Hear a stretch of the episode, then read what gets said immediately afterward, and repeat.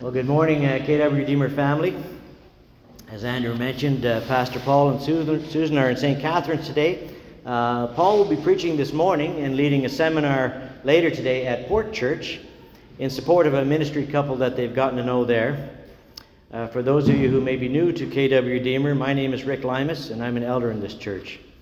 Uh, certainly, we wish uh, blessings on Paul and Susan this morning. Uh, we've been having lots of fun um, this morning getting things together, uh, recognizing how much they do before every service, and uh, and uh, but we're thankful that uh, we can worship together.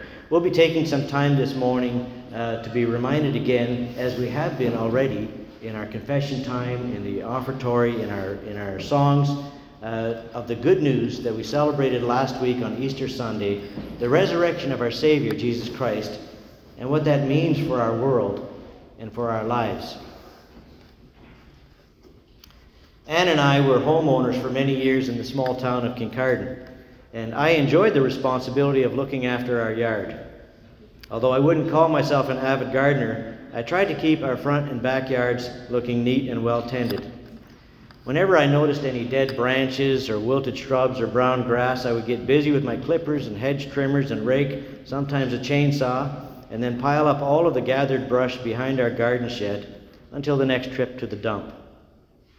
There's something in me that just does not like the sight of decaying foliage. Now, we live in a condo building in Waterloo that sits on a very nice property with ponds and some wooded areas. But imagine my dismay when we go walking around the pond and I see all kinds of dead trees and shrubs along the pathway. I'm tempted to go find my chainsaw, but the job is too big for me. This morning, we'll consider the death and decay in our world and what our Heavenly Father has done about it and what He is still doing about it. Our passage this morning comes from the Apostle Paul's first letter to the Corinthian church. Before we read it, let's understand why Paul wrote this letter. Paul had planted a church in the city of Corinth on his second missionary journey.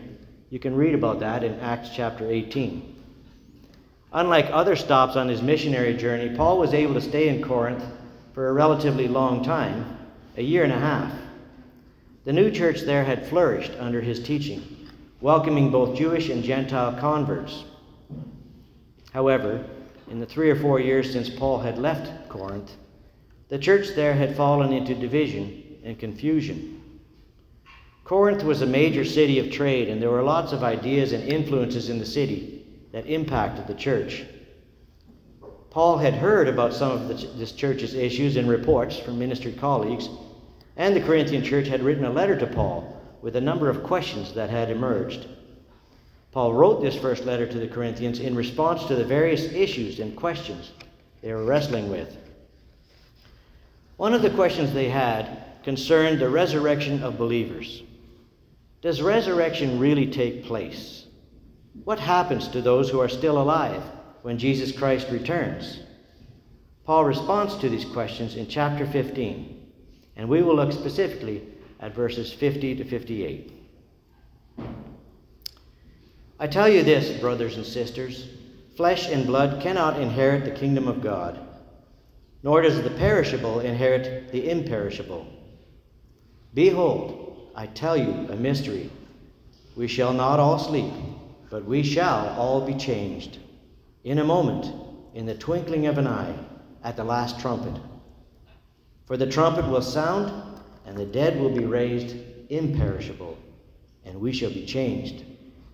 For this perishable body must put on the imperishable, and this mortal body must put on immortality.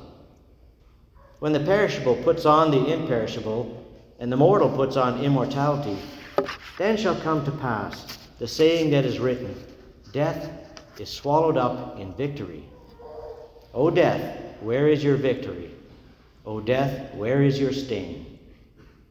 The sting of death is sin, and the power of sin is the law. But thanks be to God, who gives us the victory through our Lord Jesus Christ. Therefore, my beloved brothers and sisters, be steadfast, immovable always abounding in the work of the Lord, knowing that in the Lord your labor is not in vain. This is the word of the Lord. As we consider this text and others related to it, we're going to be reminded of three things. The problem of the perishable, also referred to as corruption in other Bible translations, what God has done about the problem, and how we, his children, are now called to live.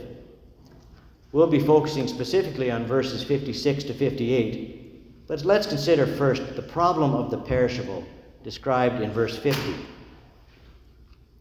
I tell you this, brothers and sisters flesh and blood cannot inherit the kingdom of God, nor does the perishable inherit the imperishable.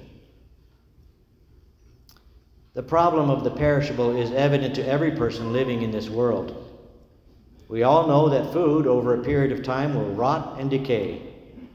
I trust that you students who are moving away for the summer have emptied your fridges or will remember to do so in the next few days. Many of you sitting here this morning are in your 20s and 30s. You are at the peak of your physical health. I hate to break the news to you, but if the Lord blesses you with many more years in this life, you will discover that everything is downhill from here on.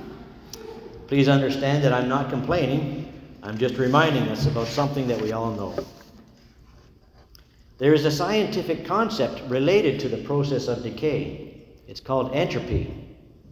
Measurements show that all energy in a system gradually moves from a state of high energy and structure to a state of randomness and disorder. Decay is written right into the laws of nature. For those of you that have finished your exams, I hope you got that right. Aside from the reality of physical decay, we also need to acknowledge the persistence of moral decay in our world. As human beings, we understand that life would be a lot smoother and we would be a lot happier if we all did a better job of taking care of each other and the world that we live in.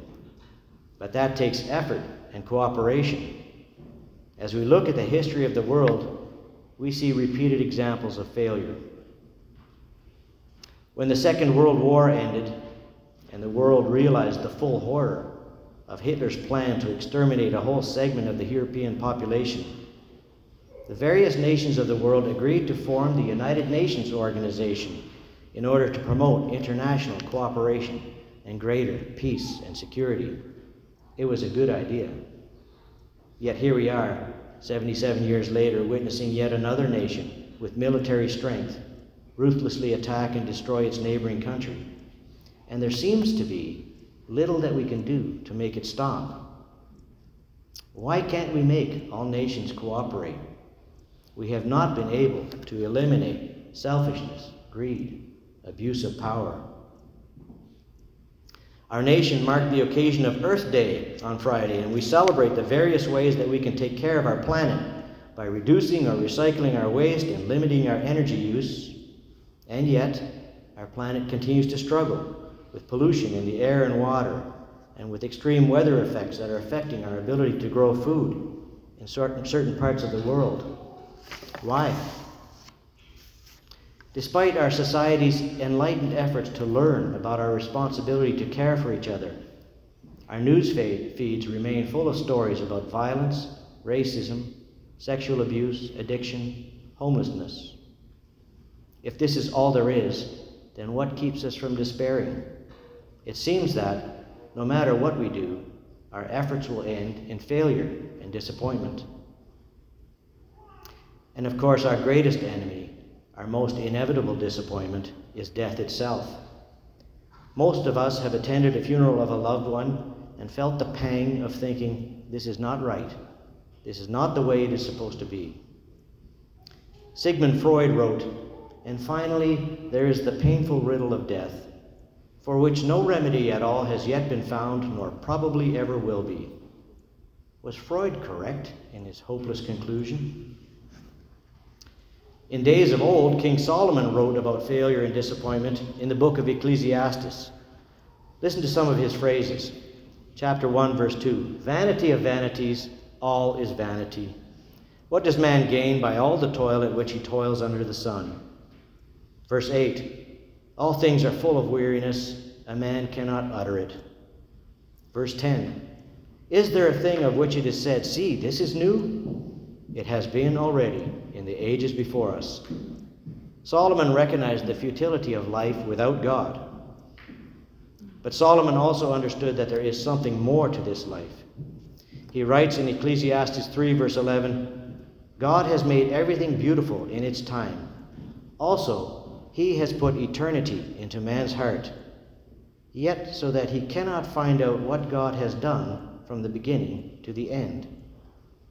Everyone, whether they believe in a God who created this world or believe there is no God and our universe simply exploded into existence, has a sense that this state of futility is not how things ought to be in our world.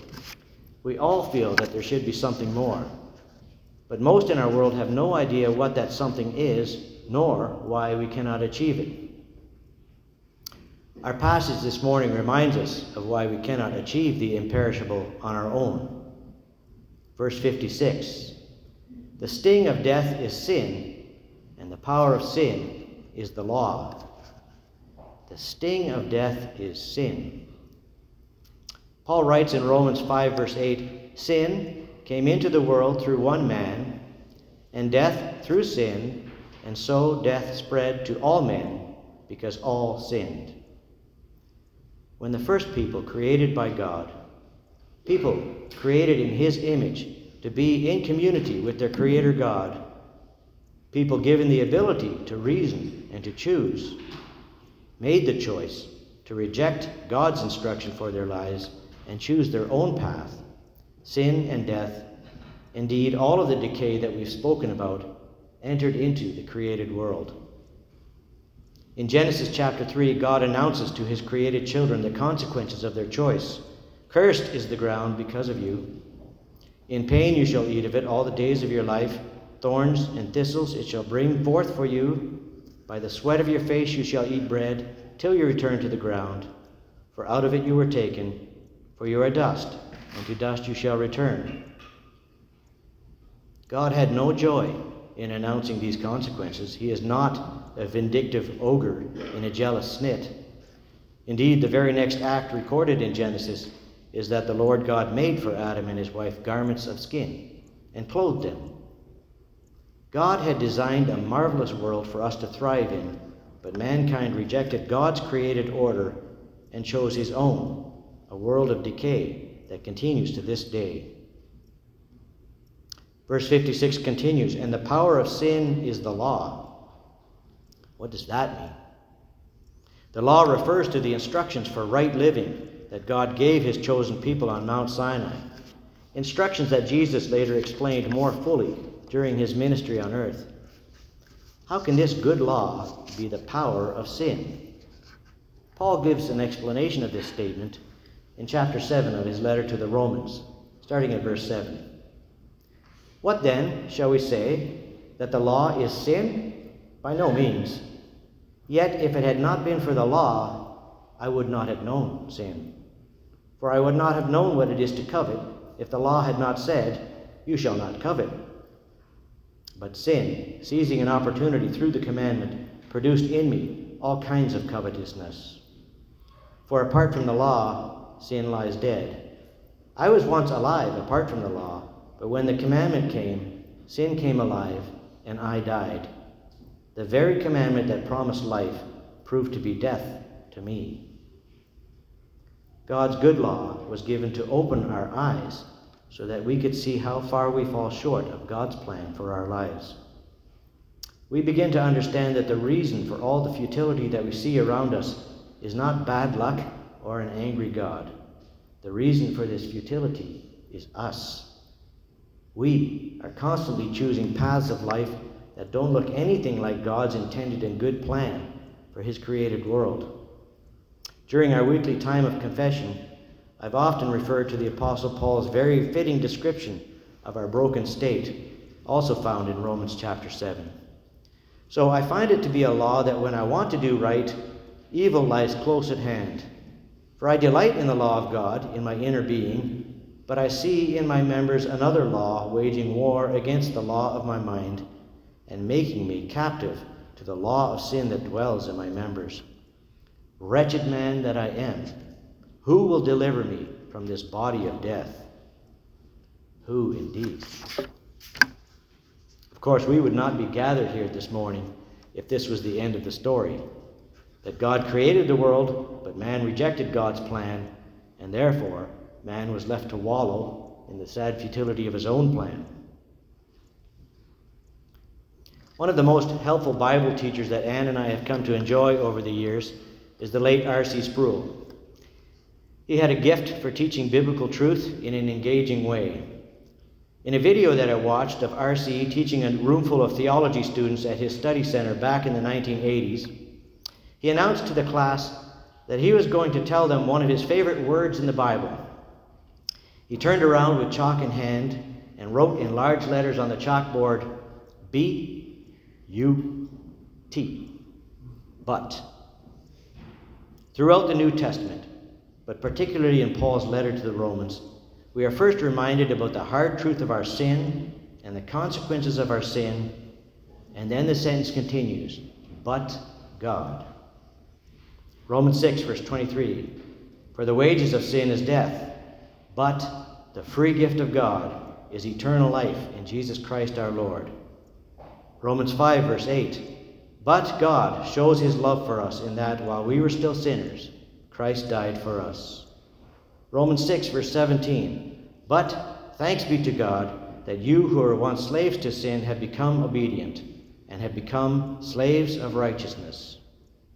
And from our passage this morning, verse 57. But thanks be to God who gives us the victory through Jesus Christ, through our Lord Jesus Christ. God was not content to allow the human race, men and women who were created in His image, to live in community with Him, to simply turn away and remain in their state of ruin. Man's choice to turn away from God and choose his own path was not a surprise to God. From all eternity, He had a plan in place to redeem His fallen children and the beautiful world that He had created for them to live in. And that plan was His Son, Jesus Christ. God Himself entered into His created world, into the futility and despair that we created, and took it all upon Himself.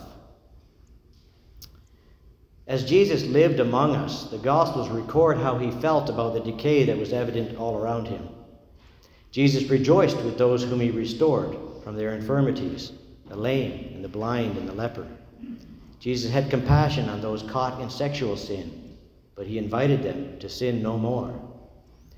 Jesus spoke out against the hypocrisy of the religious leaders who exalted themselves as doers of the law rather than recognizing what the law reveals that they needed a Savior. And it especially bothered Jesus that they were teaching this incorrect philosophy to others. Jesus was saddened by those, like the rich young ruler, who were given a deeper understanding of the requirements of the law and who rejected them. Jesus wept when he arrived at the tomb of Lazarus even though he knew that he was going to restore Lazarus to life. Jesus wept because he knew that this perishable way of life was not the way it was supposed to be. This was not God's intention for his creation. And so Jesus, in his great love for us, endured the worst of mankind's depravity, and even more so, endured his Father turning away from him as he suffered on the cross, so that our sin the cause of all this death and decay could be dealt with, so that we could be made right with our Creator God again. God the Father accepted the sacrifice of His Son Jesus Christ and then revealed to all of us this mystery that we read about, something that we had not fully understood before. The Apostle Peter, in his sermon to the gathered crowd on Pentecost Sunday, says about Jesus in Acts chapter 2 that God raised him up loosing the pangs of death, because it was not possible for him to be held by it. Peter then quotes David's words from Psalm 16, saying, You will not abandon my soul to Hades, or let your Holy One see corruption. And Peter affirms that David's prophecy refers to Jesus Christ and the end of corruption, the end of the perishable. Earlier in 1 Corinthians chapter 15, in verses 20, 20 to 26, we read, but in fact, Christ has been raised from the dead, the firstfruits of those who have fallen asleep. For as by a man came death, by a man has come also the resurrection of the dead. For as in Adam all die, so also in Christ shall all be made alive, but each in his own order Christ the firstfruits, then at his coming those who belong to Christ.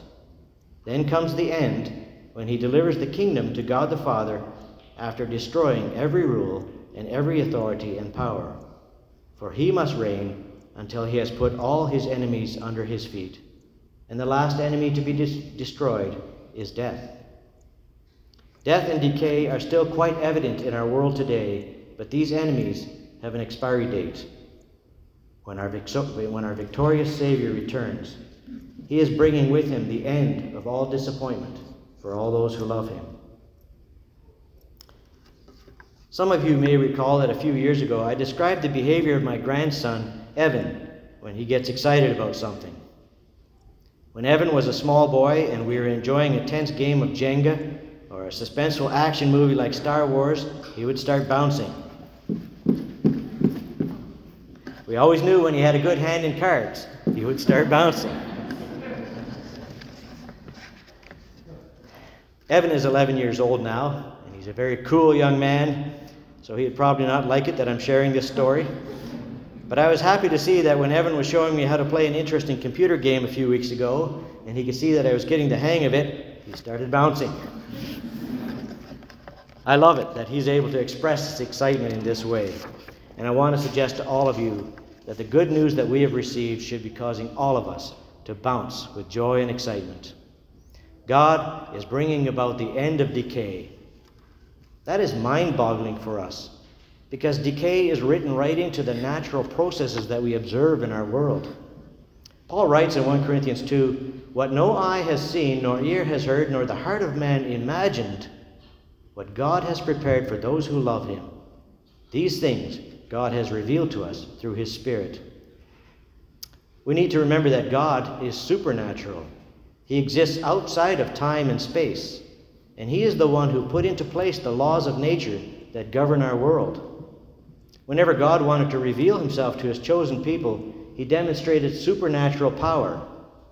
He defied gravity to make the Red Sea part. He stopped the spinning of the world to make the sun stand still. Jesus walked on water and raised the dead to life again. And then Jesus rose from the grave with an imperishable body, one that will never decay and die. The Bible gives us lots of glimpses into God's restored world. In Isaiah 65, we read, For behold, I create new heavens and a new earth, and the former things shall not be remembered or come into mind. And further on, Before they call, I will answer. While they are yet speaking, I will hear. The wolf and the lamb shall graze together. The lion shall eat straw like the ox, and dust shall be the serpent's food. They shall not hurt or destroy in all my holy mountain, says the Lord. In Isaiah 2, he shall judge the, between the nations, and shall decide disputes for many people. And they shall beat their swords into plowshares, and their spears into pruning hooks. Nation shall not lift up sword against nation, neither shall they learn war any more. Are you bouncing yet? In Revelation 21, he shall wipe away every tear from their eyes and death shall be no more. Neither shall there be mourning, nor crying, nor pain any more, for the former things have passed away. God has promised this glorious future and revealed the risen, imperishable body of Jesus as the first evidence of this future. But the reality for us is that we are living in the time between the already and the not yet. So, how are we who believe in the resurrected Son of God now called to live in this world that is still struggling with death and decay. Let's look at verse 58. Therefore, whenever you see a therefore, you have to know it's there for something. Therefore, my beloved brothers and sisters, be steadfast, immovable, always abounding in the work of the Lord, knowing that in the Lord your labor is not in vain. We who have received the good news of the gospel and have understood the glorious future that God has promised to those who trust in Him, need no longer throw up our hands in despair and cry out, What's the point? God has made our lives meaningful. We're called to be steadfast and immovable. That doesn't mean not moving, taking no action. It means being rooted in our understanding of who God is and what He has done for us. It means studying God's Word and discovering His promises to us and His instruction for how we can live our lives for Him. It means trusting in Him when tragedy or persecution comes our way. It means not wavering in our understanding of truth every time the culture around us announces another new fad or concept. Christians are called to be the original woke people. The Holy Spirit has allowed us to understand the good news of the gospel, and we are called to be at work in God's world to help others to receive this good news. We are now called to abound in the work of the Lord. What is the work of the Lord? Our God created this world and is now recreating it. He is pruning away all that is not a part of his eternal, imperishable world, and he has already begun changing the perishable souls of those whom he has called into imperishable souls, souls without decay or corruption. In your various callings in life, as a student, as a friend, as a neighbor, as a spouse, as a parent, as a worker, whether you're a car mechanic or lawyer, accountant or social worker, doctor or engineer, whatever you do, you are to be busy caring for this world and the people in it. And your work is not in vain.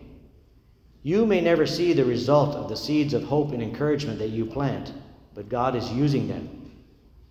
You may not understand the pain and suffering you experience because of the death and decay that still exists in our world, but God is using that for good in your life. For those who are in the Lord, there is an end to frustration and disappointment, and it has already begun. Perhaps some of you who are listening this morning are simply not convinced. You may be thinking, it sounds too good to be true. The evidence of the risen Jesus Christ seemed too good to be true to those who first witnessed it.